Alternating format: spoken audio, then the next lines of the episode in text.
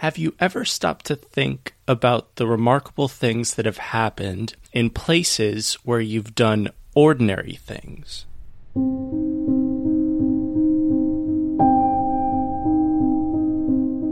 A lot of history has happened in places that we've now repurposed for other uses. In Egypt and Syria and China, ordinary life goes on upon the same grounds where once legendary ancient pharaohs and dynasties ruled. In London, drunk teenagers between pubs walk some of the same streets that Shakespeare and Oscar Wilde once did. And in the South, drunk teenagers throw house parties on land once culled by slaves. There are a few statues standing today at Babi Yar in northwest Kiev. It's a place where people can go to remember the horrible things that happened there. But these statues are simply part of a larger, otherwise normal park. Overwhelmingly, the people who walk through Babi Yar on a daily basis are locals, running errands, pushing strollers, or just enjoying a day outside. Kids play sports out on the lawns. Of course, they don't think about, probably can't even imagine, what once happened in those very spots. But if you know what happened at Babi Yar, it's hard not to think about it. The edges of what was once a deep ravine are no longer quite as steep, but they're still clearly there. So, if you walk by, you'll be able to see where once tens of thousands of bodies were piled up. Welcome to On the Holocaust, a podcast from Yad Vashem, the World Holocaust Remembrance Center. I'm your host, Nate Nelson.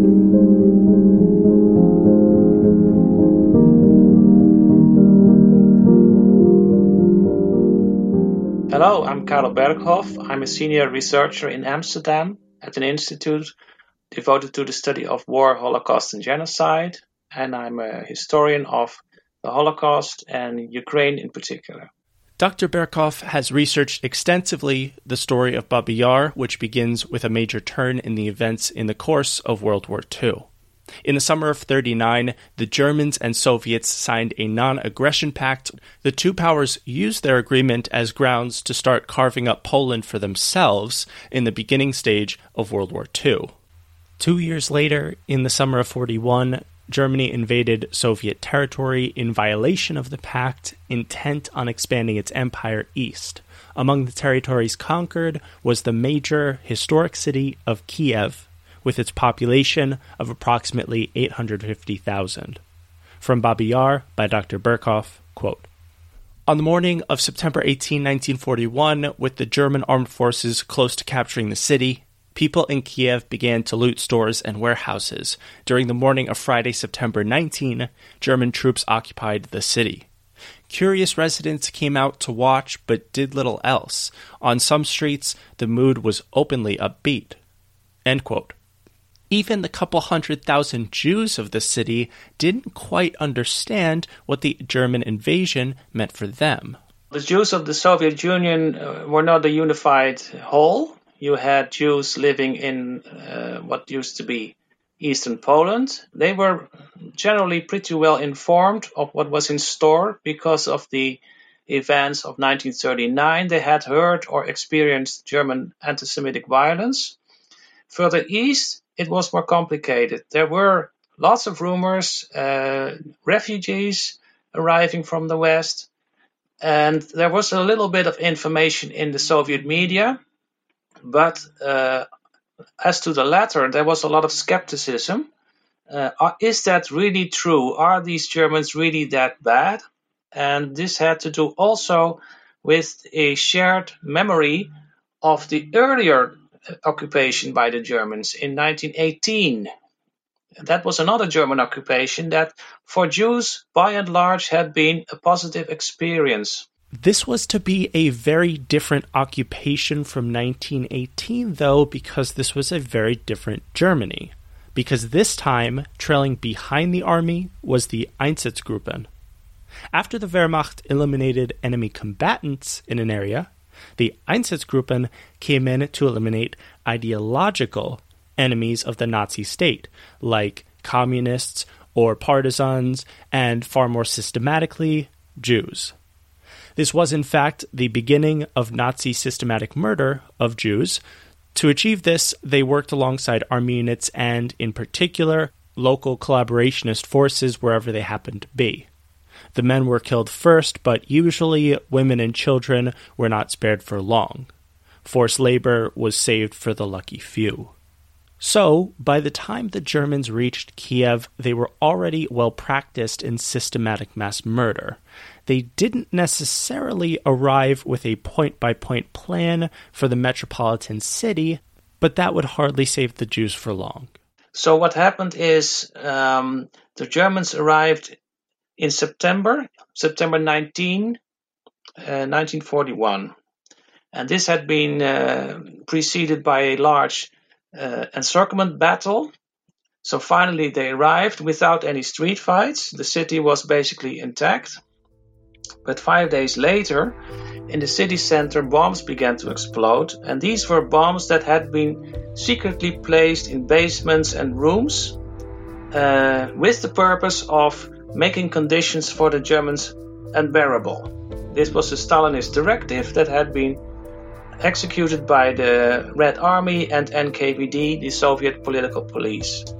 And there had been rumors about these bombs being placed, but often they had been very diffi- been difficult to find. So suddenly, and to the great dismay, of course, of the invaders, bombs began to uh, explode, and they caused a huge fire in the city center that ultimately destroyed a large part of the main uh, street and some adjacent streets, and it killed Germans. Though it was Soviet soldiers who placed the bombs, it was the Jews who were blamed. Blamed because, in the Nazi worldview, the Jews and the Bolsheviks were always scheming together. Blamed because they were simply such an easy scapegoat.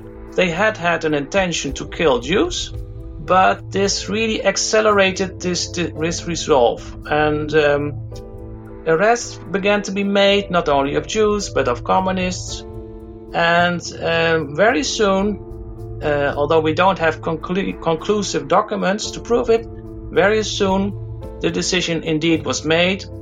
We're going to kill all the Jews of this large metropolitan city in a single stroke. The wording is important here. The Nazis decided not just to kill Jews, but to kill all the Jews at once.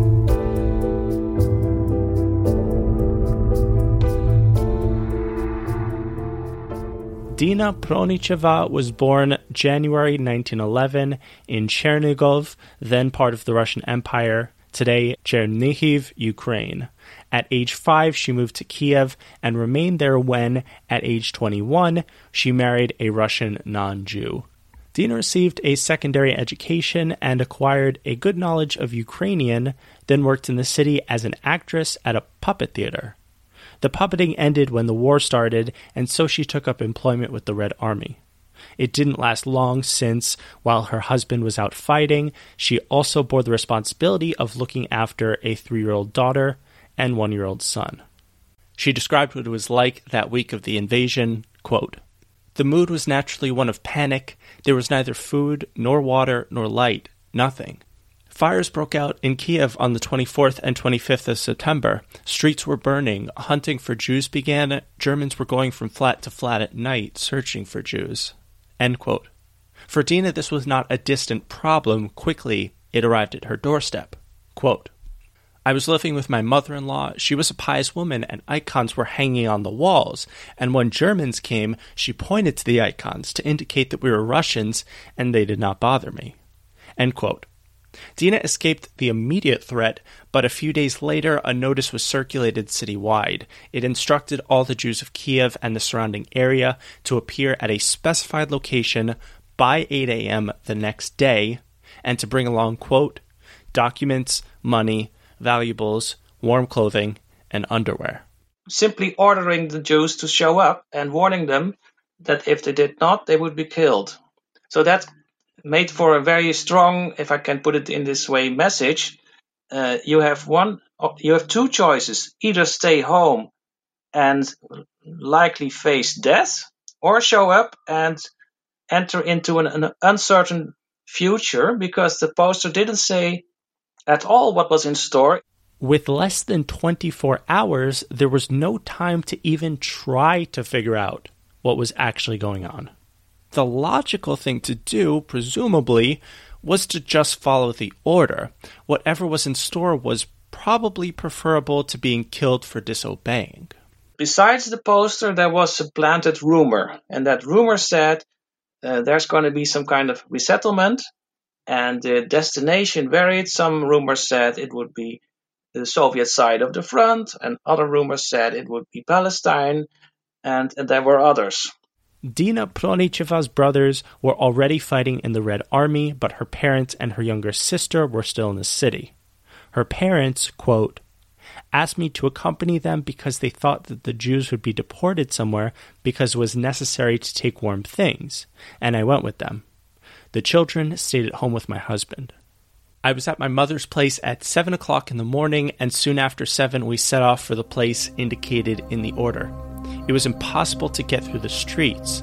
Carts, cars, and two wheeled carts were transporting belongings. There was a terrible rumble. Very many people were walking old men, mothers with infants in their arms, old women. She and her mother and father moved to the designated location, just like her neighbors and most of the other Jews did.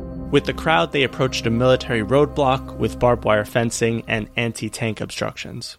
And uh, in there was a gap and you could get in, but you couldn't get out.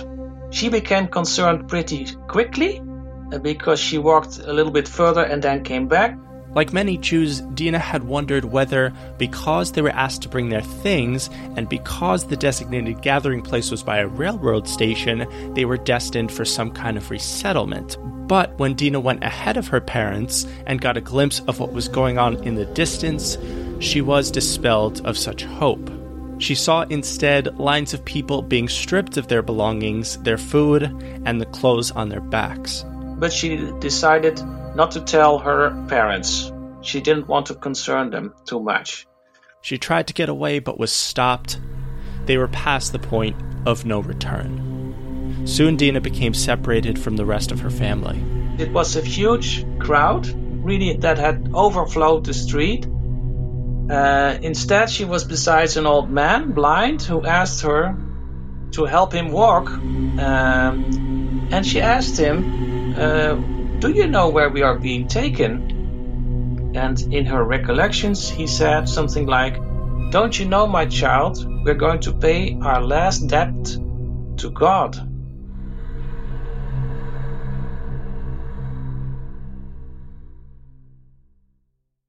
Babi Yar was part of a huge system of ravines in Kiev. Nowadays it's part of the city, but the, in those times it was on the edge. And it had nine spurs running east and west for about a, a kilometer. And its slopes were really, really deep, about 10 meters.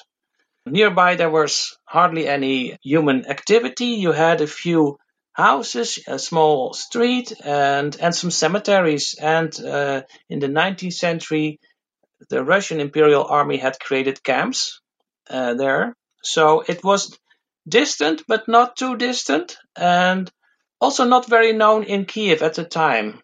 Babi Yar was an ideal location for what the Nazis had planned. It was close enough for Jews to travel to, but far enough from the population center that it wouldn't cause too much noise or bring too much attention.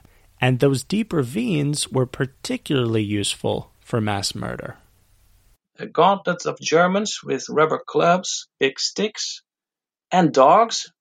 Uh, every Jew had to run this gauntlet and was beaten very severely and was attacked by these dogs. Somewhere in the crowd, Dina heard the sound of her mother's voice. She didn't see where her mother was located, but she heard her scream, Daughter, you don't look like one. Save yourself. And of course, she meant you don't look Jewish and that really prompted her. She she walked to a auxiliary policeman and asked him in Ukrainian, uh, "Where's your commander?" And he asked, "Why do you need that? Why do you need him?" And then she said, "Well, I'm not Jewish. I'm Ukrainian. I was simply accompanying some uh, colleagues, and I'm here simply by accident." And then she showed some documentation that indeed did not mention her Jewishness. Uh, and there was her last name, which uh, uh, sounds uh, Russian, uh. So he said, okay, you sit there, wait, uh, we'll let you out once we have shot all the Jews. The officer pointed to a mound of grass where a small group of other presumed non Jews were waiting under police custody. Quote, I walked up to the mound and sat down. At first, I looked at all the horrors. People were being undressed and beaten before my eyes. They were laughing hysterically, apparently losing their minds and turning gray in a matter of minutes. Infants were being torn from their mothers' arms and thrown over a sand wall. End quote. Dina didn't know where her family was. They were, in all likelihood, already over that sand wall. Later in the day, a high ranking SS officer approached the mound and spoke with the man who had allowed Dina and a few others to wait there. The lower officer explained that these were not Jews, that they were merely caught up in the crowd, and so they were to be released. The superior became very angry and said, No, they have seen everything if they are released, they will talk, and that will be really bad because we need more Jews to show up. So they were not released and taken away to be murdered. Dina no longer had an escape. She was pushed forward to the ravine. That's when she saw for the first time what it was like over there. It was absolutely horrific. She saw down there a huge sea of bloody corpses there were some 10 or 15 people lined up in front of her. One by one, they were shot, their bodies piled up with the thousands already there.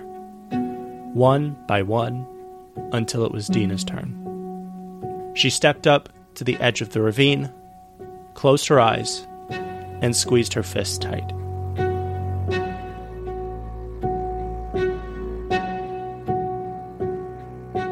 It was dark now, a few soldiers and policemen who remained carried torches, making a final sweep of the area. Germans came down into that uh, ravine and walked ac- across the victims and tried to establish is everybody really dead? And um, also, some uh, non German auxiliaries were there. And one of them actually was very suspicious of Pronicheva.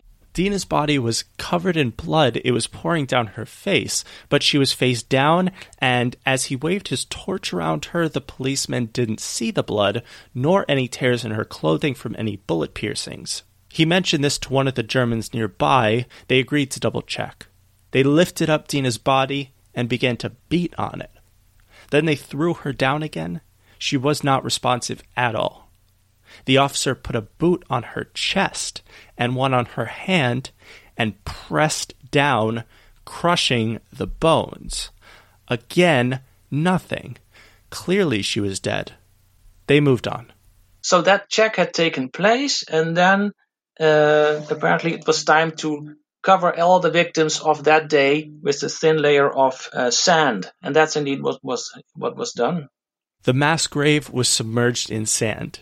In the dead of night, shoveling, the officers on duty didn't spot something jut out from underneath. Quote, I pushed the sand away from my face. I swallowed sand along with air and started coughing. I was scared that they would find me and finish me off. I was still hoping to get out and escape. I tried to cough more quietly. I felt a little better. I began flailing about and crawled out. So she was obviously supposed to be uh, murdered, but she jumped uh, just in time before any bullet uh, hit her, and uh, she fell down, deep down into that sea of bodies, partly still living people, of course. And um, she decided to pretend to be dead. Dina had literally dodged a bullet. Then, when a Ukrainian policeman picked her up, beat her, threw her, and trampled her, she remained unresponsive not because she was dead or even unconscious. She was fully conscious, in fact. She just took it.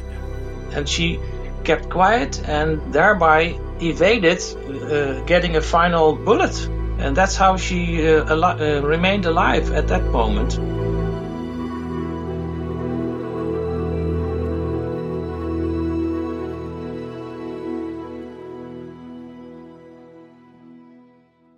Dina dug out of the sand and climbed out of the ravine.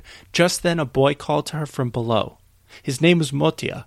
She helped him, and together they crawled along the ground, hiding in bushes and behind trees. It was dark, and then quite some time passed. She saw other things. Uh, she saw Germans murder two Jewish women whom they first raped. Uh, she saw them shoot a young boy.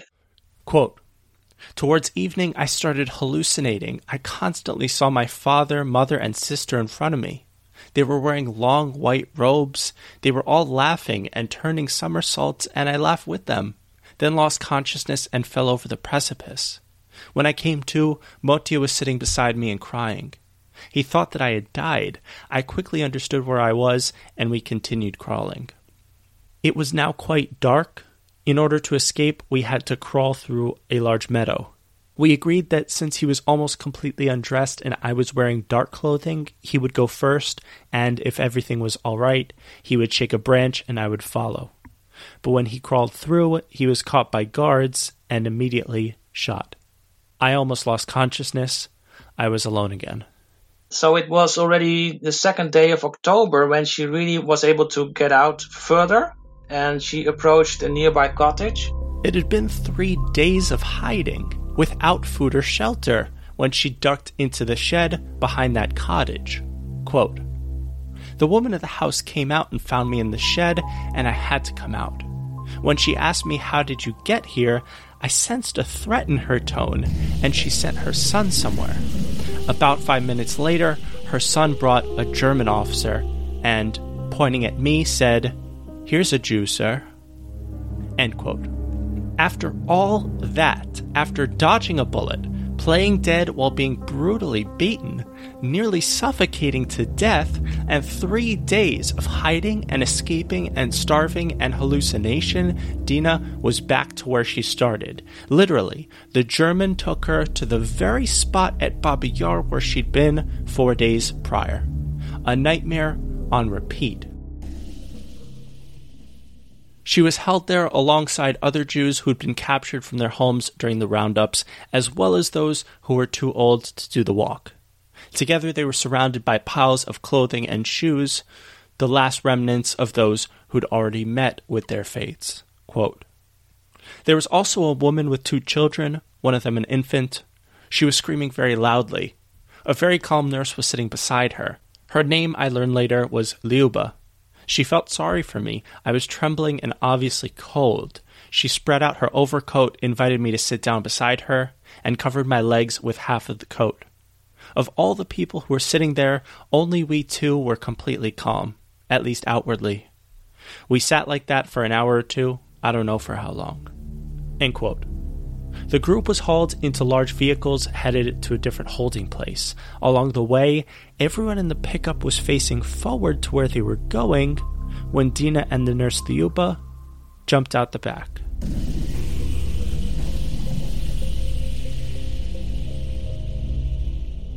According to an official German report, 33,771 Jews were murdered at Babi Yar on the 29th and 30th of September 1941.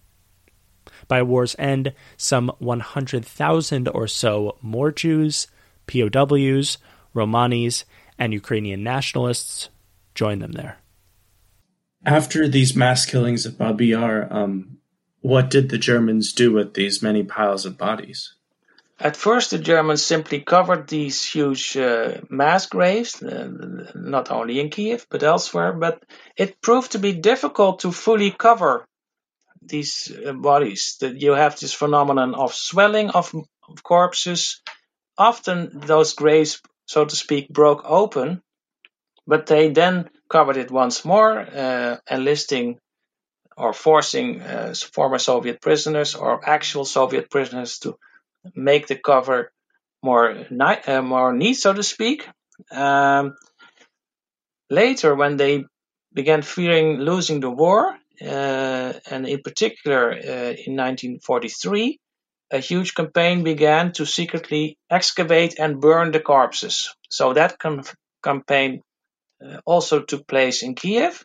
So what it meant is that uh, prisoners were forced to dig up the victims and bring them onto uh, pyres and then burn them and then spread the ashes. And this was an attempt to literally obliterate the most telling evidence.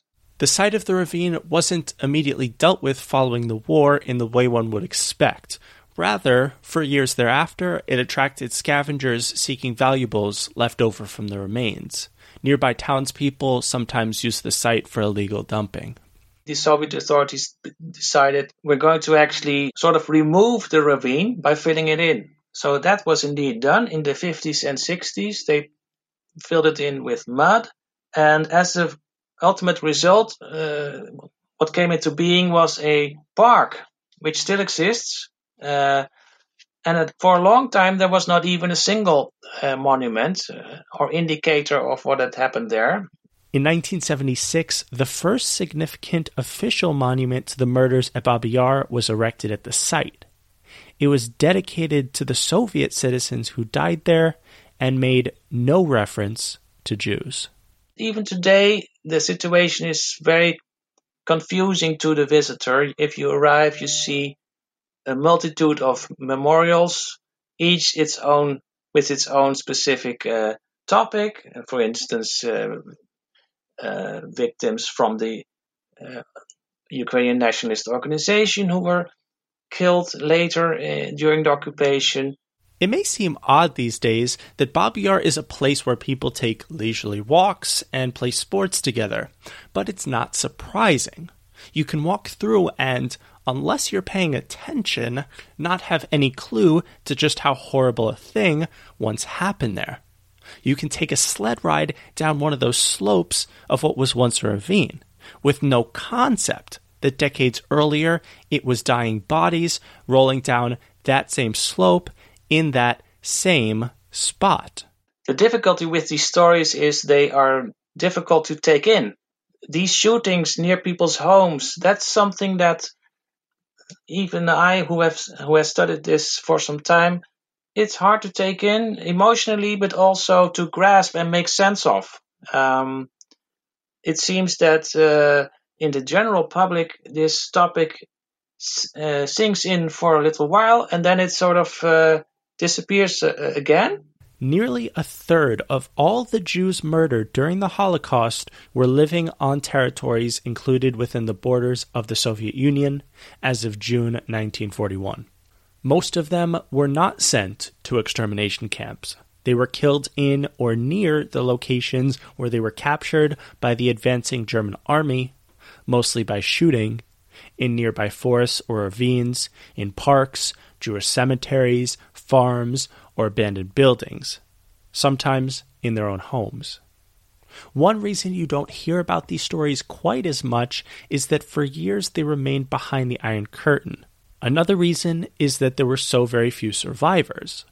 Without Dina Pronicheva's superhuman feats of survival, for example, we would know so much less than we do today about Babi Yar. Assuming various non Jewish identities and surmounting incredible obstacles, Dina survived the Holocaust. In 1944, she reunited with her two young children. Her husband had been killed during the war. She eventually resumed her work at the puppet theater. Over the years, she had shared her harrowing account of her survival at Babi Yar on different occasions, including a Kiev based war crimes tribunal held on January 24, 1946. Every year, she visited Babi Yar, and she seems to have addressed a crowd there on the 20th anniversary of the massacre. She passed away in 1977, the year after that monument was erected at Babi Yar, the one that made no mention of the Jews.